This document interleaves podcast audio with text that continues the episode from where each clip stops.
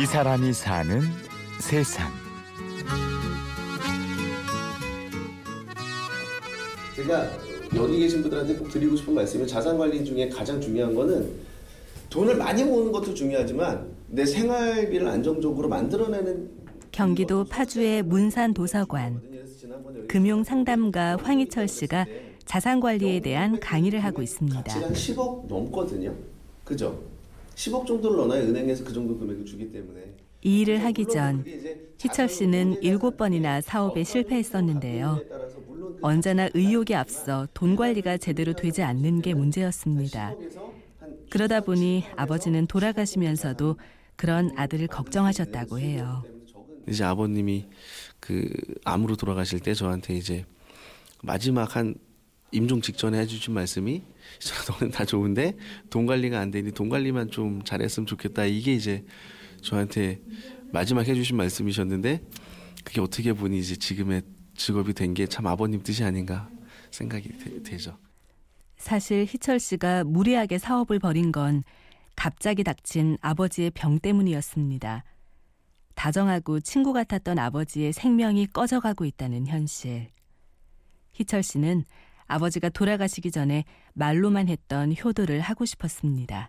한 번도 생각해 보지 못한, 그러니까 항상 부모님이 제 옆에 있을 거라고 생각을 했는데, 뭐, 그 상황이 됐을 때는 다 잃은 것 같았죠.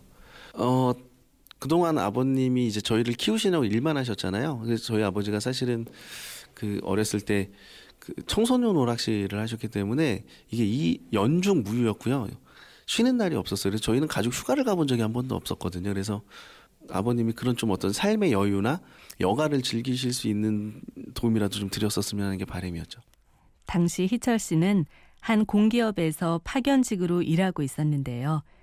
월급만으로는 효도는커녕 혼자 생활도 감당하기 빠듯했습니다. 제가 이제 가족에 좀 도움을 주고 싶은데 월급은 뭐 4대 보험 제약만 하면 67만 원 뭐 이 정도 됐던 기억이 나는데 차비 쓰고 먹을 거 하면 남는 게 없는 거예요. 그 상황에서 이제 선배님들하는 얘기가 야 10년이 지났는데도 뭐 정규직이 되긴 했는데 그래도 다시 뭐 8급, 7급 그래서 연봉이 얼마 되지도 않고 그래서 이제 빨리 그만두고 월급을 좀이라 조금이라도 더 받을 수 있는 쪽에 가서 그 받은 월급으로 뭐 부모님한테 조금이라도 좀 경제 도움을 드려야겠다 이런 생각을 했던 시기가 있었죠.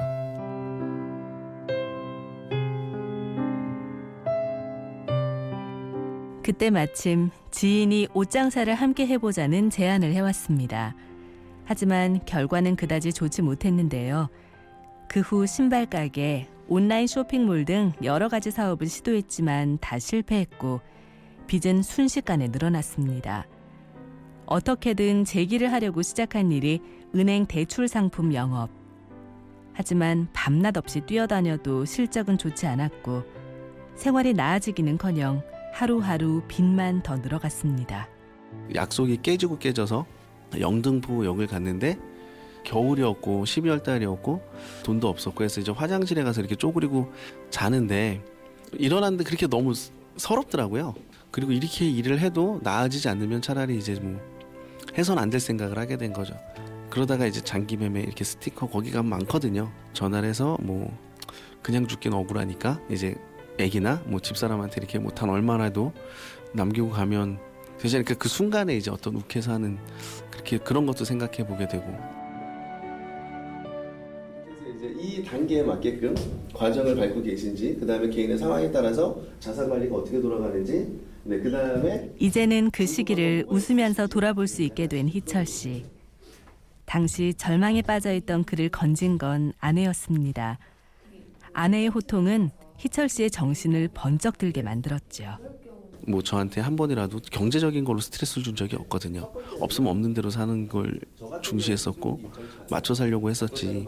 근데 저는 항상 이제 좀 집사람과 다른 생각을 하니까 그거에 대한 경솔함 자기가 아빠 돌아가셨을 때 얼마나 슬퍼했는지 기억하면서 어떻게 딸한테 아빠가 없어도 된다는 생각을 하는 그 자체가 너무 잘못된 거 아닌데 되게 많이 혼났던 기억이 나고요. 그러면서 이제 다시 살아가게 되는 계기가 되죠. 네, 그래서 이겨냈던 것 같아요. 마음을 다잡은 희철 씨는 보험 영업을 시작했습니다. 성실하고 진득하게 일을 해나갔는데요. 열중해서 하다 보니 일에 재미를 느꼈고 조금씩 성과도 내게 되었습니다. 그만큼 절박해지고 그 상황이 되니까 모든 걸 내려놓으니까 이 정도 하는 건 일도 아니겠다라는 생각이 들더라고요. 그래서 이제 열심히 배우고 그렇게 해서 성과도 나고 그러면서 이제 비투 갚으면서 조금씩 자리를 잡는 계기가 됐죠. 내가 일한 만큼 내일을 내가 준비할 수 있다라는 그 자체가 상황이 나아진다는 것 자체가 희망이 보인다라는 거잖아요. 더 열심히 하고 싶었고 그래서 정말 열심히 했죠. 뭐 쉬는 날 없이 주말에도 일하고 네 항상 늦게까지 남아서 공부하고 예를 들어서 한번 가볼게요. 고정 지출이 한 50만 원 들어간다. 보험료랑 뭐 기타 뭐 실패를 거름 삼아 열심히 일한 지 10년. 작년에 희철 씨는 금융 상담 회사를 차렸습니다. 시련은 뼈아팠지만 대신 사람을 더 단단하게 만들었습니다. 언젠가 또 다른 실패를 겪을지 모르지만 이제 희철 씨는 전보다 더 잘 헤쳐나갈 수 있을 것 같습니다. 그- 그동안에 제가 실패를 하고 그 다음에 방황했던 그 이유 중에 하나는 너무 준비 없었고 노력도 없었고 공부도 없었고 그냥 욕심만 있었던 거죠. 지금은 이제 실패에 대한 생각이 완전히 바뀌었죠. 어떤 과정이고 네 그래서 항상 이겨낼 수 있다라고 생각을 하고 그 다음에 꼭 어떤 결과론적인 성공보다는 이 과정에서 즐길 수 있고 행복해야 되고 배울 수 있는 거를 찾고 그러면서 많이 네 성숙할 수 있지 않았나라는 생각이 듭니다.